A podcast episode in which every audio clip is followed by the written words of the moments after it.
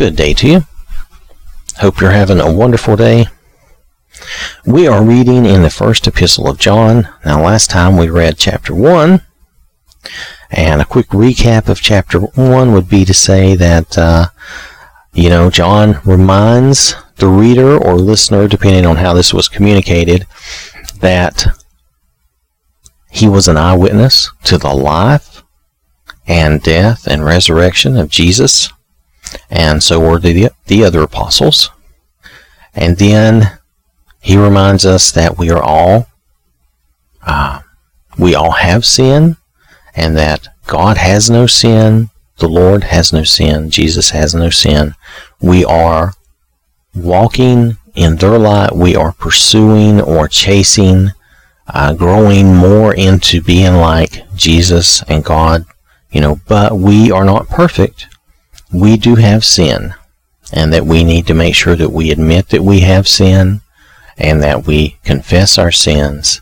And if we do so, as long as we are walking, you know, and by walking with the Lord, you know, that means we're trying to follow the Lord, we're trying to follow what He says to do, and how, and trying to act the way He would have us act, and trying to be more and more like Jesus, you know, then we're walking in that light, and His blood continually cleanses us from our sins. But we, we must admit that we have sinned and confess and repent.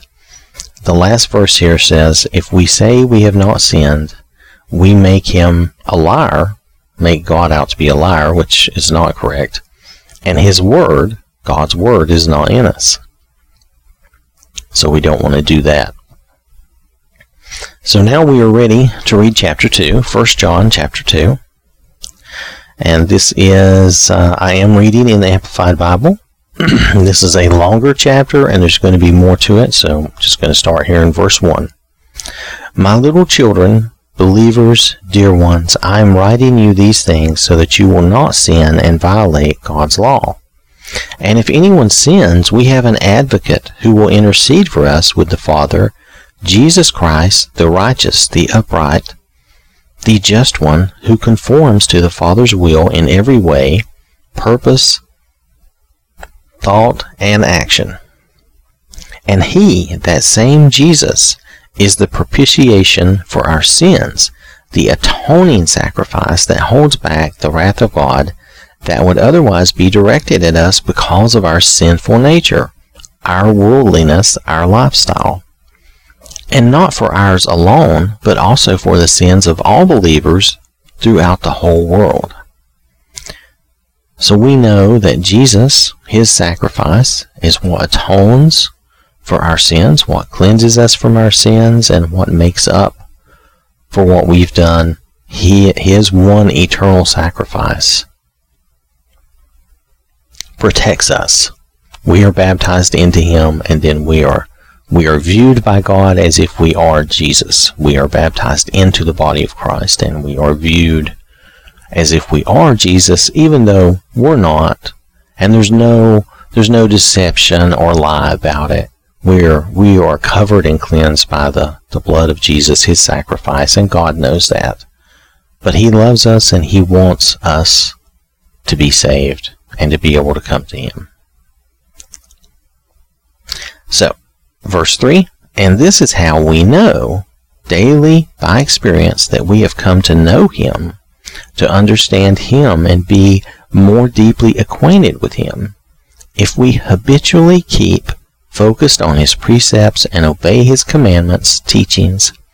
Whoever says, I have come to know him, but does not habitually keep focused on his precepts and obey his commandments or teachings, is a liar, and the truth of the divine word is not in him.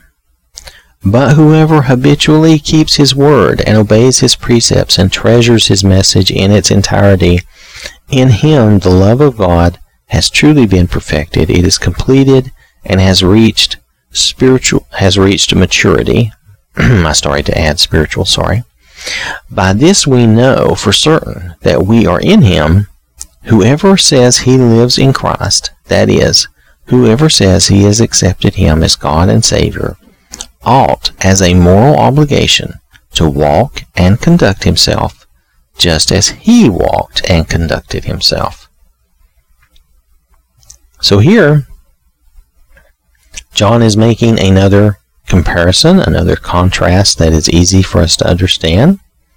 We know that the ones who know the Lord and know God, they are habitually focused on God's Word. They are habitually focused on following God's Word. We are trying to do what the Lord would do. We are trying to act like Jesus and act like our Lord. We're not perfect at it. No, that's that's partly that goes back to the previous chapter.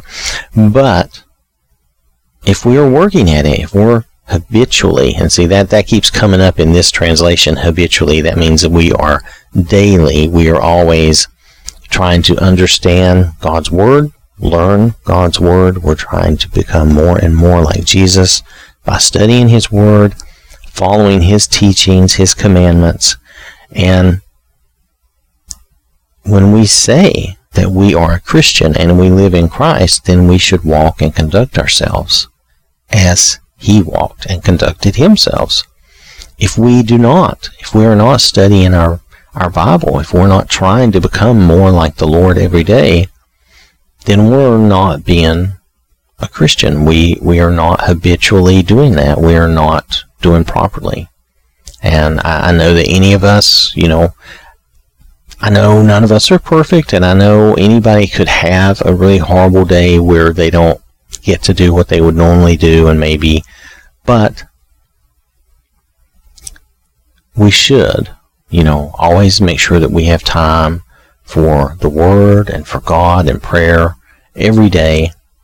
And, uh, you know, if we don't, if we mess that up due to outrageous circumstances or whatever, you know, I know how life can be, believe me, I know, then, you know, we need to repent and come back to Him, you know, just as soon as we can, be it, you know, later that day or this, or, you know, the next day or whatever. Just, you know, just don't quit, don't give up, but make it a habit. Always have a habit of, you know, studying, studying the Word and praying for others and yourself and your family and, you know, always asking God, always seeking His wisdom and His love so that we can conduct ourselves and walk like the Lord walked. But that's our contrast here. If we're not if we're not acting like Jesus and we're claiming to be Christians, then are we really Christians? I mean, that's really the essence of what John is getting at, and, and we have to say no. Now, that that that sounds harsh and it sounds really hard, but we we understand that we make mistakes and we understand that we're not perfect. But as much as is within us, as much as we can, we should be following the Lord and trying to conduct ourselves like He did. All right. So, verse 7 Beloved, I am not writing a new commandment to you, but an old commandment which you have had from the beginning. The old commandment is the message which you have heard before from us. On the other hand, I am writing a new commandment to you which is true and realized in Christ and in you because the darkness of moral blindness is clearing away, and the true light, the revelation of God in Christ, is already shining. The one who says he is in the light in consistent fellowship with Christ, and yet habitually hates or works against his brother in Christ, is in the darkness until now. The one who loves and unselfishly seeks the best for his believing brother lives in the light, and in him there is no occasion for stumbling or offense. He does not hurt the cause of Christ or lead others to sin. But the one who habitually hates, works against his brother in Christ, is in spiritual darkness and is walking in the darkness and does not know where he is going because the darkness has blinded his eyes. Again, John is making a contrast, a comparison. Now he says he's not writing a new commandment, but it's an old commandment. But in a way, he's saying it is a new commandment to us, which is true and realized in Christ and in you because the darkness of this moral blindness is clearing away. So the revelation of Jesus is the true light for us. And if we're going to claim to be in that light, again, to be a Christian and to be in fellowship with Christ and with God, then we can't hate our brother. We can't hate our fellow Christian or our fellow man. Now, he does not, um, here, this distinguishes, the Amplified distinguishes by saying his brother in Christ, but that doesn't necessarily appear to be in the text. However, it does say his brother, which would imply that a fellow a fellow Christian. However, I, am gonna I'm gonna take it a step further, and I'm gonna say if you hate anyone, because anyone, even someone who is not a Christian yet, could be a Christian. They could be a Christian tomorrow, in the next minute. We do not know. We cannot say. So if we are habitually hating others, then we are in the darkness. There's there's something wrong in our hearts, and we are in the darkness if we're hating others. So he's making this contrast again. If we if we say we're in the light and following the Lord and we're a Christian, then we can't be hating others. We can't be working against others or working against um, other Christians or even just other people. We should be working toward them to help them. As he mentions here, we should be loving unselfishly, seeking the best for our brother. You know, that's the person that lives in the light. Now, this this distinguishes this translation tries to make it sound like it's just for loving our our Christian brothers.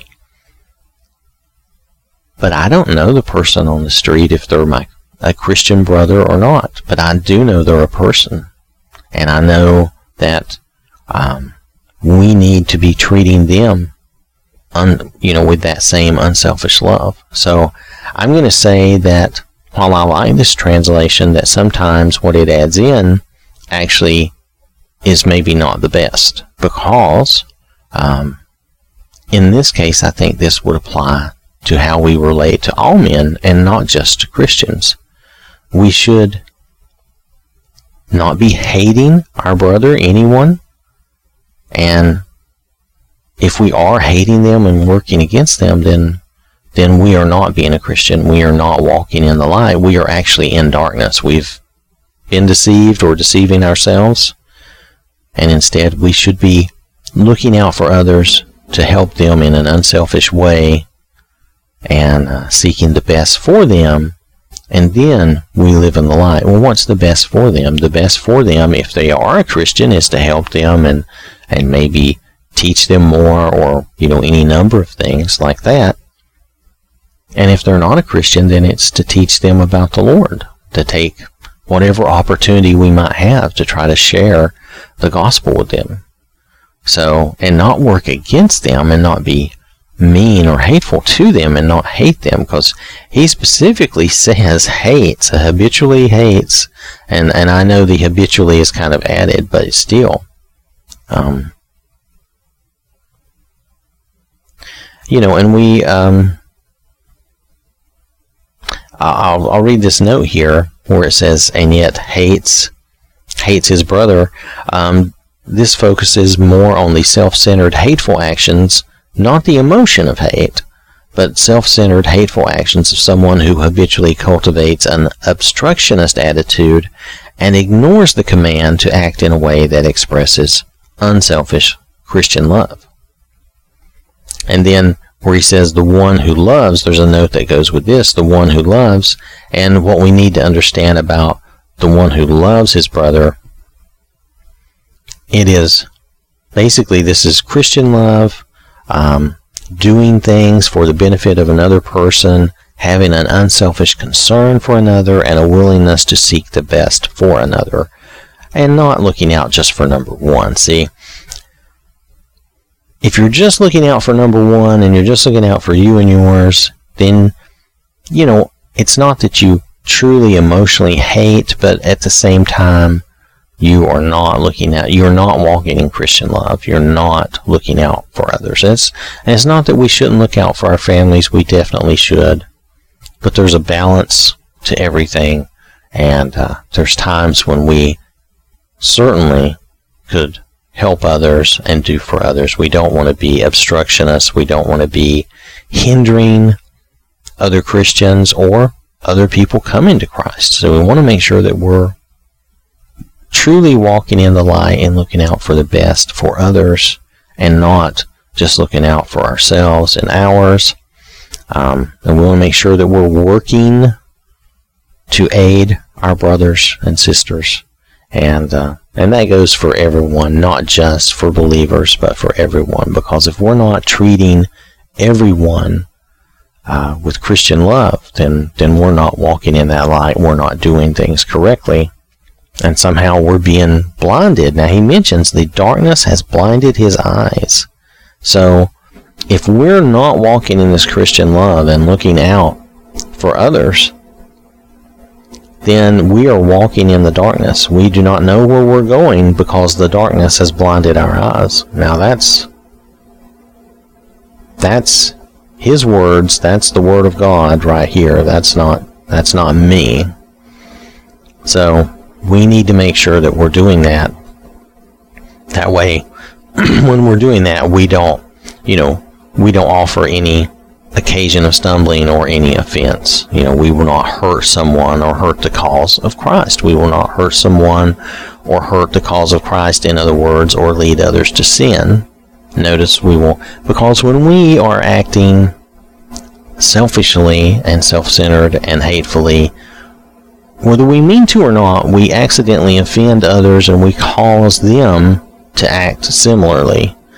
And it creates a chain reaction. And, and you've probably seen this before in other interactions with people. It, it can very easily happen. Just one harsh word or just one, uh, you know, someone gets a little grumped. You know, it can happen. So we need to be, need to be cautious of that and make sure that we are walking in that light and walking in Christian love towards everyone. So verse 12. I'm writing to you, little children, believers, dear ones, because your sins have been forgiven for his name's sake. And that's Jesus. You have been pardoned and released from spiritual debt through his name because you have confessed his name, believing in him as Savior. I'm writing to you. Now, notice that's a distinction there. He's writing to, to little children, all of, and that's, that's really all of us because our sins have been forgiven. Okay. Verse 13 I am writing to you, fathers, those believers who are spiritually mature, because you know him who has existed from the beginning. Okay, so he's writing to the spiritually mature. He's addressing this letter to everyone, really. I'm writing to you, young men, those believers who are growing in spiritual maturity. They're not really totally mature, but they're working on it. They're they're working on it. Now this is more of a spiritual sense, okay, instead of an actual physical or earthly sense. I'm writing to you, young men, those believers who are growing in spiritual maturity, because you have been victorious and have overcome the evil one. Well, how did they do that? By becoming saved. They have been saved they have accepted salvation and they are moving forward. They are growing in maturity. I have written to you children. Now, again, these are children, those who are new believers, those spiritually immature, because you have come to know the Father. I have written to you, fathers, because you know him who has existed from the beginning. I have written to you, young men, because you are strong and vigorous, and the word of God remains always in you and you have been victorious over the evil one by accepting Jesus as Savior.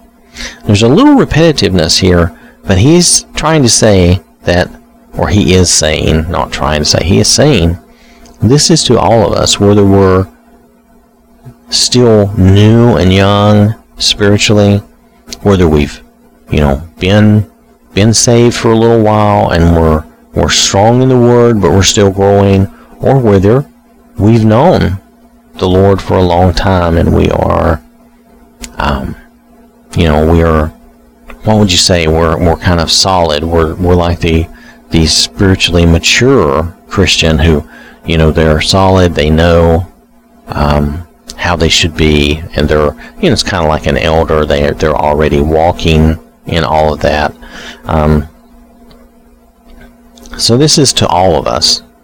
Okay, he's writing this to all of us. This is for all of us.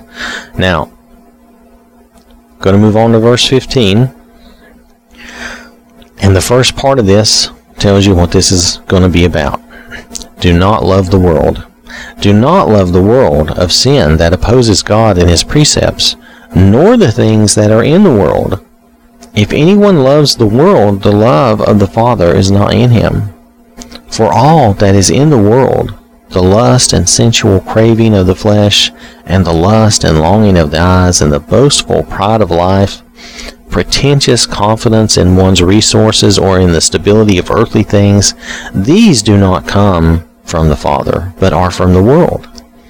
The world is passing away, and with it its lusts, the shameful pursuits, and ungodly longings. But the one who does the will of God and carries out his purposes lives forever.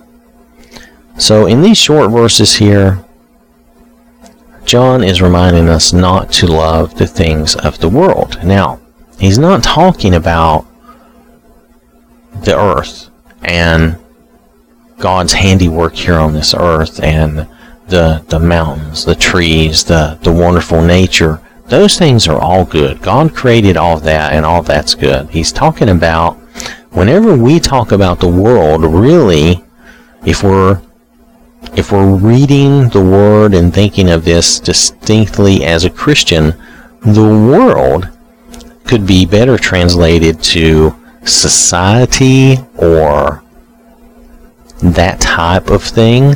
Um, society would tell you that so many things are okay that we know are not okay society would encourage you to have lusts and passions that are bad for you and hurt you. Um, it would encourage you to follow, you know, oh, just do you, do whatever you want to do, and you know, and that's we know that's not really the best for us, you know. Um, as the children of God, you know, we need to follow a certain structure. We need to follow certain guidelines and those keep us safe. Those are what's best for us. It's not that we can't enjoy the things that God has created for us. We certainly can, and we we should. We are supposed to. But we can't love the world as in society and societal norms and the things they think is okay. I mean, at one time, I mean, and I'm not trying to harp on anything in particular, but let's just go back. If you go back through time, different things were acceptable, and different societies accept different things that we know are totally wrong. And we know slavery, all kinds of prejudices, um, owning, uh, you know, women were basically oppressed as basically um, property, and and still are in some parts of the world. Um, a, lot of things like that. Now, it's it's not a big deal here. I know I know our society tries to do this drumbeat of like everyone's oppressed in the U.S. The opposite is very true, and we know that. We know that people are not oppressed here. It's not that mistakes don't happen. It's not that wrongs don't happen. They do. Unfortunately, we live in a world where all human People make mistakes and people do things that are wrong. So we know those things do happen. We can't say they don't happen. That would be a lie. They do happen. But, you know, our society does not push for or want people oppressed. You know, it just doesn't. Okay. It, it, however, what it does, what society will push for is things that we we know is wrong. You know, the murder of babies, that's wrong. Um, you know, and then there's other things that society now accepts as normal. Um, you know, going through a lot of transgender and a lot of uh, homosexual stuff and things like that. And we know these things are wrong. They're not. Uh, they're not good for us. They're harmful to us. You know, and we know these are bad things. It's not that these people are bad. These are people. They are sinners just like we're sinners, and we need to help them. And that's the whole thing, you know. But we are not to love the world. We're not to love these things that encourage us to do drugs and to have these drunken parties. And um, we're not to uh, love these things that are wrong and love these lusts and passions, you know, to have, you know, all kinds of weird sexual stuff and things, things I probably don't even know about. I'm probably, you know, don't know all that. He calls it here shameful pursuits and ungodly longings, longings. And those could be of a sexual nature, but not necessarily. They could be greedy. They could be greedy desires. Um, they could be selfish and greedy. They could be um, they could be sexual and they could be wrong sexual things. Um, but, you know, we're not to love those things in the world, in society. We're not to, to follow society's strange moral code, is what I'm going to call it, because society has kind of an odd moral code, and it does not always follow the truth, which is God's word. It follows its own weirdness, and and people don't want to admit that they're, you know, that they're wrong or they're being selfish or that they're doing something that is definitely abnormal and wrong. So, and I'm not trying to dance around any subjects. It's just this could encompass a whole lot of things. So I don't want to narrow it down to just one thing. It can, it can, um, it can encompass or cover a lot of things because there are a lot of things that are shameful pursuits and ungodly longings. If we, you know, if we have the desire to kill someone, that's that's certainly shameful and and ungodly. And if we have the desire to, uh, you know, rob and steal from others, and you know, there's just all kinds of things like that that are wrong and they're the wrong desires. If we're coveting each other's wives and uh, you know etc etc you know if we're looking for relationships outside of our marriage you know all those things are wrong and those are bad longings. So so i don't want to narrow it down to just a few things. There's so many examples that would apply and yet in the world today. People are like oh that's okay. It doesn't matter. You know oh just get a divorce just go on you know whatever. So we need to make sure that we're not loving the things from the world, the society, man's world, and not following man's logic. And, you know, science is a wonderful, good thing, but we need to recognize that there, there is good science and math that is real and true, and it is solid. And then we need to recognize the difference in theories theories are great. It's wonderful to think about these things and to theorize these things, but they are just that. They're theories. They have no solid proof. It's just a, an idea, a possible, a what if, a maybe. And until it's proven, that's what it is.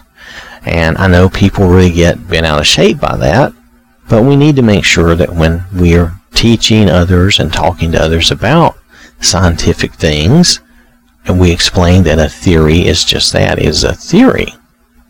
And, you know, yeah, we keep seeing things and we think, well, that kind of looks like that would belong with that theory or agree with that theory. And, and it's fine to, to stay at that and show that. But remember still that we're talking about a theory. The theory today, you know, is that, uh, you know, the theory today is, well, it's kind of like, look at our solar system. I was raised and we were taught there were nine planets, okay? Here, a few years back, oh, Pluto's no longer a planet. We've changed our designation and Pluto is whatever, whatever they call it now, and we have eight planets. Well, okay, fine. That's just people changing their minds and changing a definition, and you know what I mean?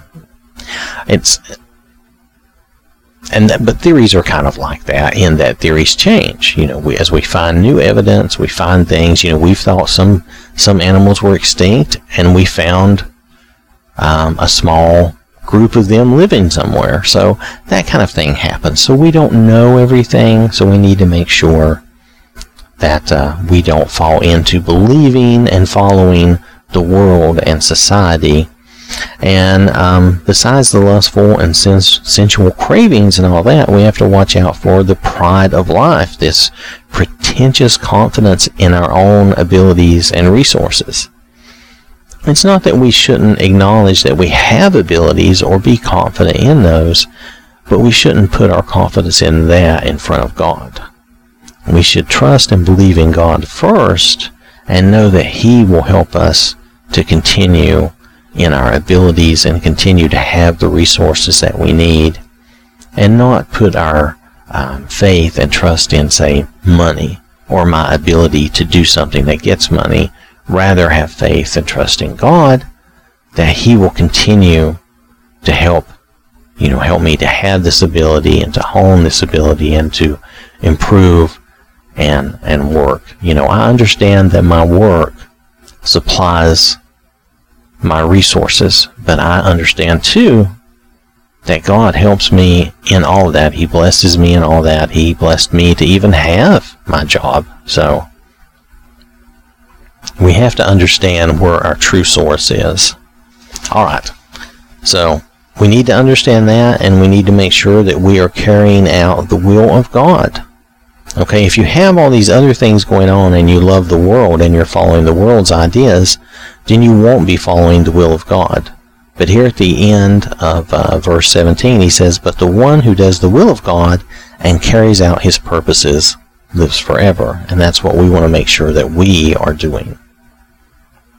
All right, so verse 18 Children, it is the last hour, the end of this age, and just as you heard that the Antichrist is coming, the one who will oppose Christ and attempt to replace him, even now many Antichrists, false teachers, have appeared, which confirms our belief that it is the last hour. They went out from us seeming at first to be Christians, but they were not really of us because they were not truly born again and spiritually transformed. For if they had been of us, they would have remained with us, but they went out teaching false doctrine, so that it would be clearly shown that none of them are of us. But you have an anointing from the Holy One. You have been set apart, specially gifted and prepared by the Holy Spirit and all of you know the truth because he teaches us, illuminates our minds, and guards us from error. I have not written to you because you do not know the truth, but because you do know it, and because no lie, nothing false, no deception is of the truth. Who is the liar but the one who denies that Jesus is the Christ, the Messiah, the Anointed? This is the Antichrist, the enemy and antagonist of Christ, the one who denies and consistently refuses to acknowledge the Father and the Son. Whoever denies and repudiates the Son does not have the Father. The one who confesses and acknowledges the Son has the Father also. As for you, let that remain in you, keeping in your hearts that message of salvation, which you heard from the beginning, if what you heard from the beginning remains in you, you too will remain in the Son and in the Father forever.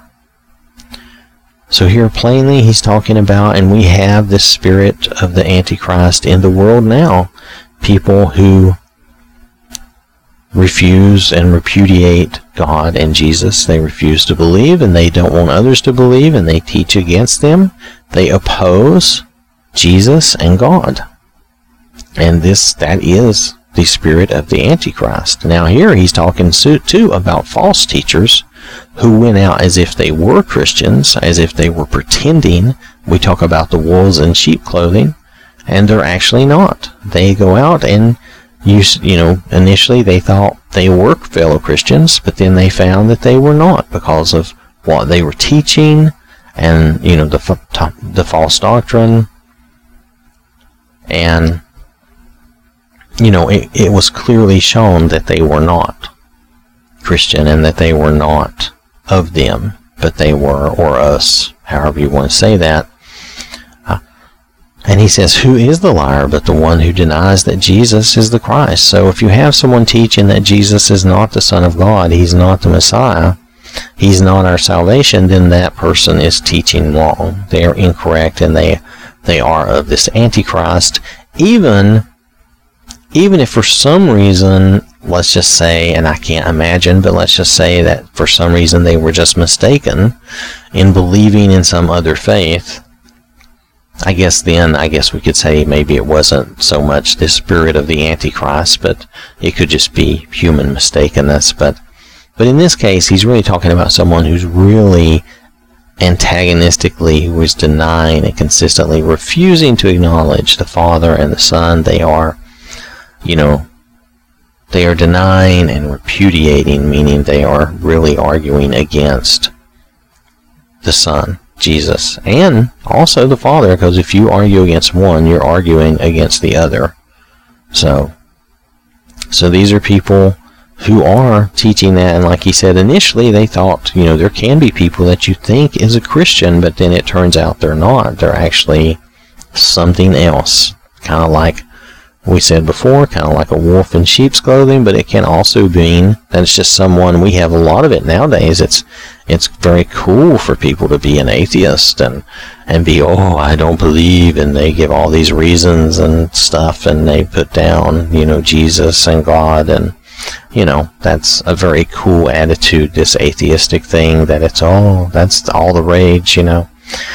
Uh, it's not cool to be a Christian. It's not cool to believe but uh, we need to make sure that we, you know, we talk to those people, engage with those people in a sense of trying to convert them. But, you know, if they refuse and if they are just dead set against us, if they have that spirit of, of unbelief that they don't want to believe of the, of the Antichrist, then, you know, we'll probably have to, you know, stop at some point and just let them go.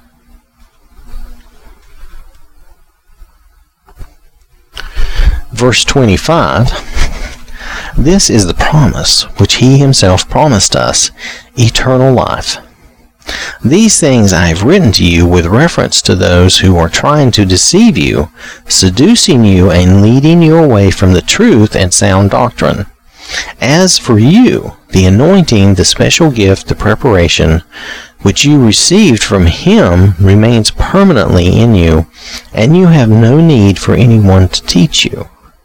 But just as his anointing teaches you, giving you insight through the presence of the Holy Spirit about all things, and is true and is not a lie, and just as his anointing has taught you, you must remain in him, being rooted in him, knit to him. So, John is expressing that he has written to us, to to those who he'd originally written to and us, you know, to, you know, um, protect us or, let's see, how do you say that? Knowledge, you know, guards, you know, knowledge is power, knowledge is guards against these things. If you know better, then, then it's harder for you to be deceived. So he's writing these things to keep us from being deceived, to keep us from being seduced and led away from the truth. And he says, you know, he says that really we have no need for anyone to teach us.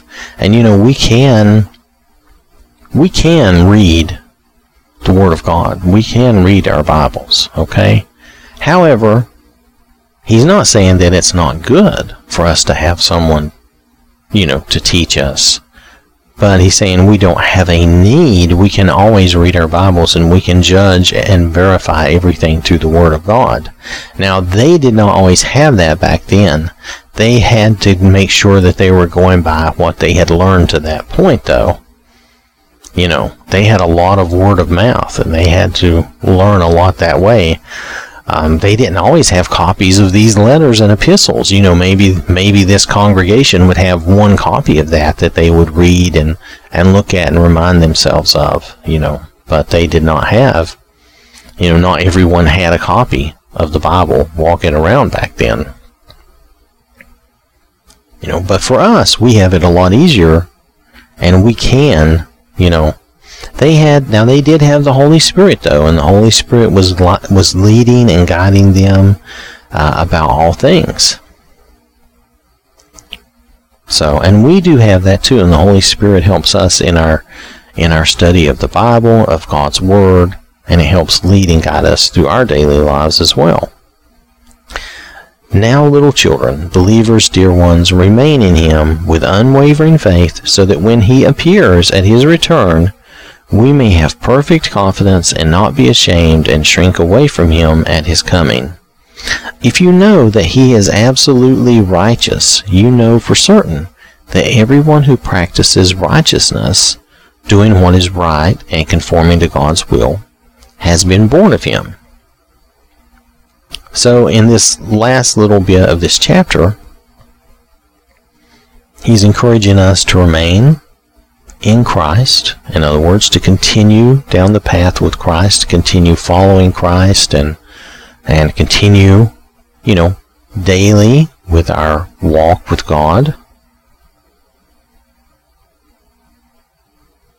So that when he appears, when he returns, we will have confidence and will not be ashamed and shrink away from him. See, people who suddenly, when Christ appears, and people who have denied and been fighting against him all this time, they're going to be ashamed and they're going to shrink away from his coming. They're going to be terrified. And that makes sense. And we're going to rejoice and we're going to be glad. Um, on the other hand, you know, I, I don't want people. I don't want people I know and care about. I don't want anyone, really, even if I don't know them. I don't want them to be in this condition where they're ashamed and they shrink away from the Lord when He returns. So, and that's why it's going to take time. That's why it's going to be a while. That's why, even though we're in this last age, uh, it's not over yet. It's not done yet. But we need people because we all live such short lives. We need people to convert and change and not wait. Don't wait and hope you're going to have time for that deathbed change of heart and repentance because that may not work, you know, or you may not have time for that. So we don't want to wait till then. And if we know that He is righteous, if we know God and Jesus the Lord, we know He is absolutely righteous, if we know Jesus is righteous, then we know that everyone who practices righteousness has been born of Him. See, we can tell people, as we've said so many times, we can tell people by their fruits, by how they act, by how they are, their their belief, their faith, and their righteousness will show through. It's not that they can't have flaws and make mistakes just like any of us do. It's not that they're without sin, it's just that their Christian attitude and actions will show. It will bear out because they're trying to follow the same guy we're all trying to follow, and that's Jesus, the Son of God. You know, we're all trying to follow our spiritual older brother. We're all trying, and he's trying to help guide us along. He's not running away from us or trying to get away from us. He's trying to pull us along and, and kind of tug at us and bring us down the path with him. So, all right, that is the end of First John chapter 2. I know it has been long, but there's just so much here in chapter 2, and I think we're you know, we're going to continue to have this where some of these are just going to be so long.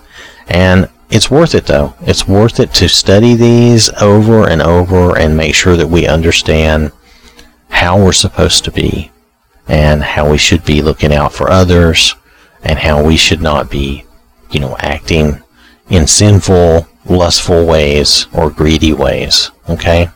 All right. Thank you for listening. I hope you have a wonderful day. May God bless you and keep you safe. And remember, God loves you.